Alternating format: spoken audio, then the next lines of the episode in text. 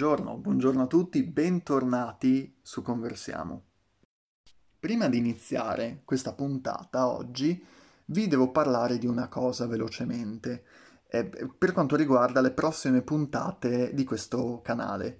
Allora, mentre fino ad ora facevo una recensione del libro che leggevo, quindi la recensione era essenzialmente dedicata alle persone che non hanno letto il libro oppure che sono nel dubbio tra leggerlo o non leggerlo e quindi hanno bisogno di informazioni ulteriori per capire se vale la pena per loro leggerlo o meno. Quindi le recensioni erano dedicate a questa fetta di persone.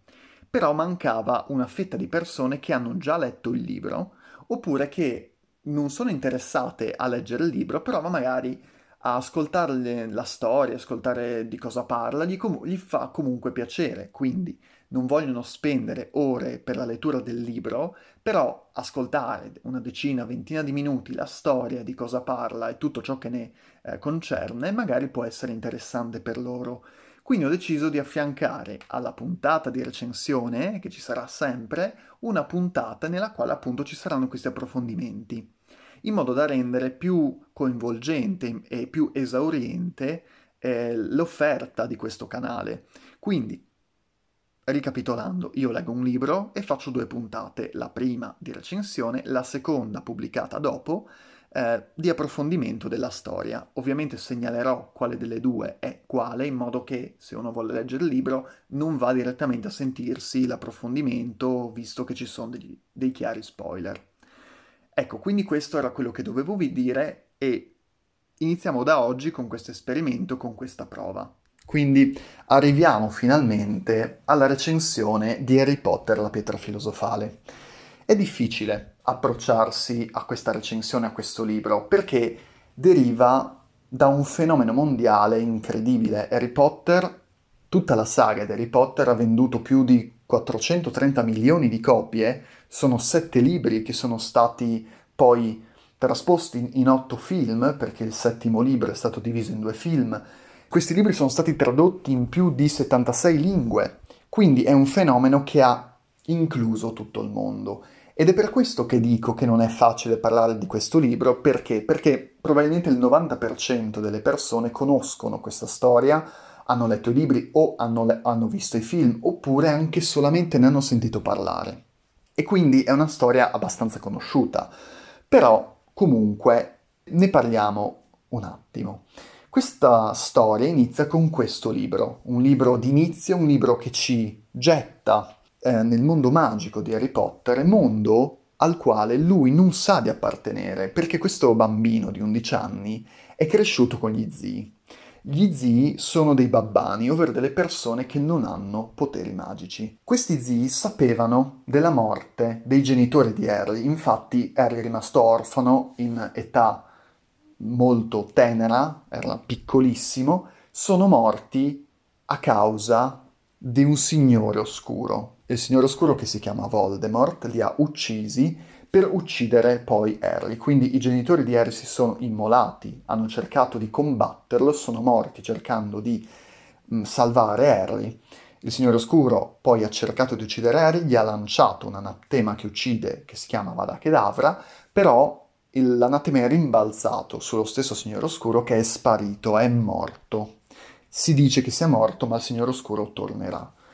Harry quindi ha una cicatrice sulla fronte che testimonia Questa, questa maledizione che gli è stata lanciata, ed è il primo bambino che è sopravvissuto all'anatema che uccide. Ed è per questo che, grazie a questo fatto e al fatto di aver sconfitto, tra virgolette, il signor oscuro, è diventato un eroe nel mondo magico. Ma Harry, nel mondo dei babbani, nel mondo comune, è un ragazzino mh, taciturno, è un ragazzino bullizzato, anche magrolino, e gli zii lo trattano, l'hanno sempre trattato male, non gli hanno mai fatto un regalo di compleanno, l'hanno sempre fatto sentire sbagliato, e quindi lui si trova veramente male a casa sua. E quindi, quando compie undici anni, scopre di essere un magro, scopre di essere un mago e andrà a, a studiare alla scuola di magia e stregoneria di Hogwarts. Ed è qua che inizierà a conoscere i suoi compagni di viaggio, i suoi migliori amici, quindi Ron e Hermione, Ron Weasley ed Hermione Granger, anche se all'inizio con Hermione c'era un po' di odio. Poi, leggendo il libro, si scoprirà come andranno le cose. Questo libro è diviso in una sequenza temporale che poi si ritroverà nei libri successivi. Il libro inizia in estate, continua poi con la scuola, nel quale c'è un mistero da capire, da appurare, da approfondire, che Harry approfondirà, capirà, e poi si arriva là al punto focale, al punto finale, il punto più alto, di tensione più alta del libro, che è tendenzialmente alla fine dell'anno scolastico, con l- il fatto che Harry decide e va ad affrontare la- una sfida finale, e, e poi li- il libro si conclude. Quindi la tensione cresce pian piano durante il libro per arrivare al culmine, alla fine. Questi libri, oggi parliamo di questo in particolare, ma... Questa, la scrittura della Rowling è comune in tutti i libri, è una scrittura semplice, è una scrittura lineare, è una scrittura facile da capire, presenta tantissimi vocaboli, ma allo stesso tempo è veramente semplice. Perché? Perché questi libri sono comunque dei libri di formazione, quindi sono adatti a dei ragazzi giovani, e quindi ovviamente la prosa non deve essere complessa, ma nella sua semplicità è grande. Ed è proprio per questo che il fatto che la prosa sia semplice non è collegato a un libro brutto. Il fatto che la prosa sia complessa di solito fa un libro più profondo, un libro più bello. Non è detto. Può essere una prosa estremamente semplice, come in questo caso, e dare un risultato così grande. Quindi, in questo caso, essendo un libro di formazione, la saga di Harry Potter dei libri di formazione, è, sarebbe perfetto che venisse letta da dei ragazzini. Soprattutto sarebbe ancora meglio se il ragazzino che si approccia alla lettura di Harry Potter iniziasse a leggere il primo libro, quindi questo, all'età di undici anni. E ogni anno sarebbe bello che leggesse il libro successivo in modo da crescere assieme ad Harry Potter.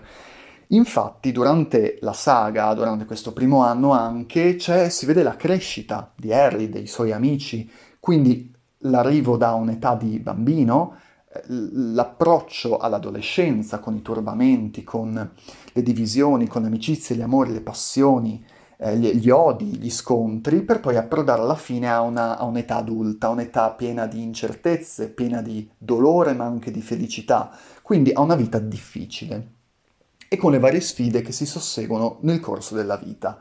Quindi, essendo un romanzo di formazione, dicevo, è adatto sia ai ragazzi che anche ad essere letto a tutte le età.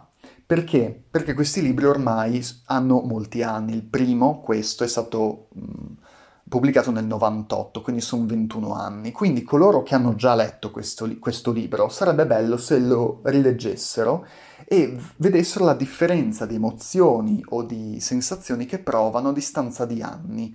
Perché crescendo si fanno più esperienze, si capiscono più cose e quindi si può anche notare delle differenze rispetto alla lettura precedente. Questo perché la Rowling ha, pro- ha, ha scritto questi libri che hanno diversi livelli di profondità di lettura, perché uno crescendo può carpire più informazioni da questi libri, può associare a delle situazioni delle cose vissute. Infatti nei libri successivi ci sarà anche un accenno magari alla tristezza profonda, alla depressione testimoniata dai dissennatori. Cioè ci sono insomma varie situazioni tipiche della vita. Ed è per questo che è interessante, sarebbe interessante leggere, rileggere anche tempo dopo eh, la prima lettura.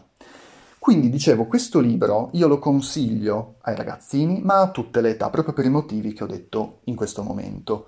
È un libro che, comunque, ci coinvolge, ci porta in un mondo magico. Un mondo magico non perché ci sia la magia, quello è ovvio, ma...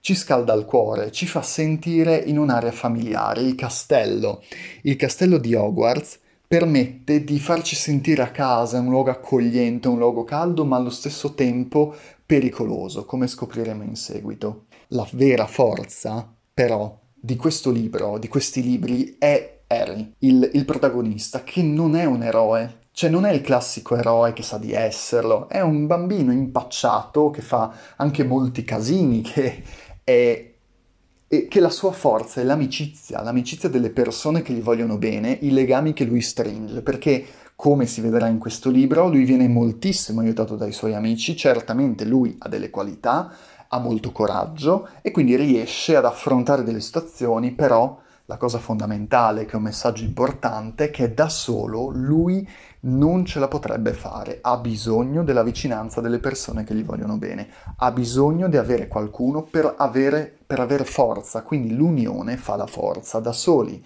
si può affrontare tante cose, ma uniti il risultato sarà probabilmente migliore, uniti a persone ovviamente che, che ti vogliono bene, con cui ci si vuole molto bene. Questo libro lo consiglio anche a coloro che non sono particolarmente interessati al genere fantasy. Perché? Perché questo non è un fantasy classico, non segue le regole, le canoni e gli stili del classico fantasy. Perché?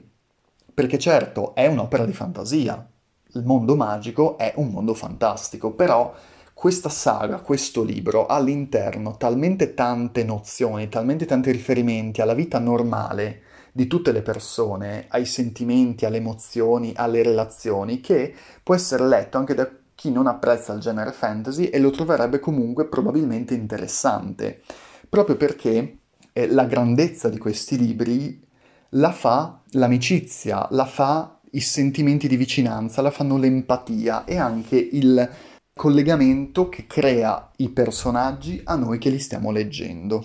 Ed è bellissimo soprattutto anche il fatto che il mondo magico è parallelo al mondo dei babbani, al mondo delle persone non magiche, facendoci capire in questo libro che le differenze non sono molte. Il mondo magico, seppur fatto da persone che hanno la magia in corpo, quindi che possono fare magia, hanno probabilmente le stesse problematiche e le stesse situazioni che ha il mondo non magico, quindi c'è un parallelismo importante e reale da parte di due mondi che a, a primo acchito il mondo magico sembra un mondo perfetto perché si può fare magie e quindi è, è tutto più semplice, invece no, invece le problematiche sono identiche al mondo non magico.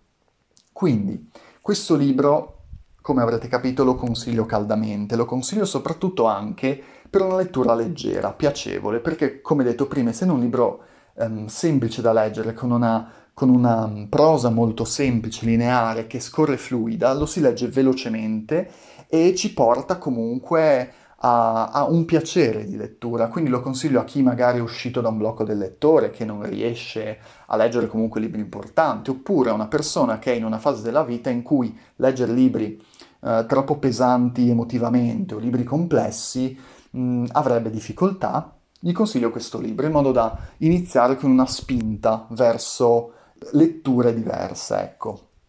Quindi, detto questo, io concluderei qui la recensione di Harry Potter la pietra filosofale. Se avete già letto il libro, se conoscete già la storia, oppure se volete sapere un po' di cosa parla, ricordare un po' questa storia bellissima di questo primo libro, i personaggi, le vicende che poi accadremo, accadranno anche in modo collegato nei libri successivi, vi rimando alla prossima puntata, quella dedicata appunto a queste tematiche. Quindi per adesso la puntata finisce qui, ciao a tutti!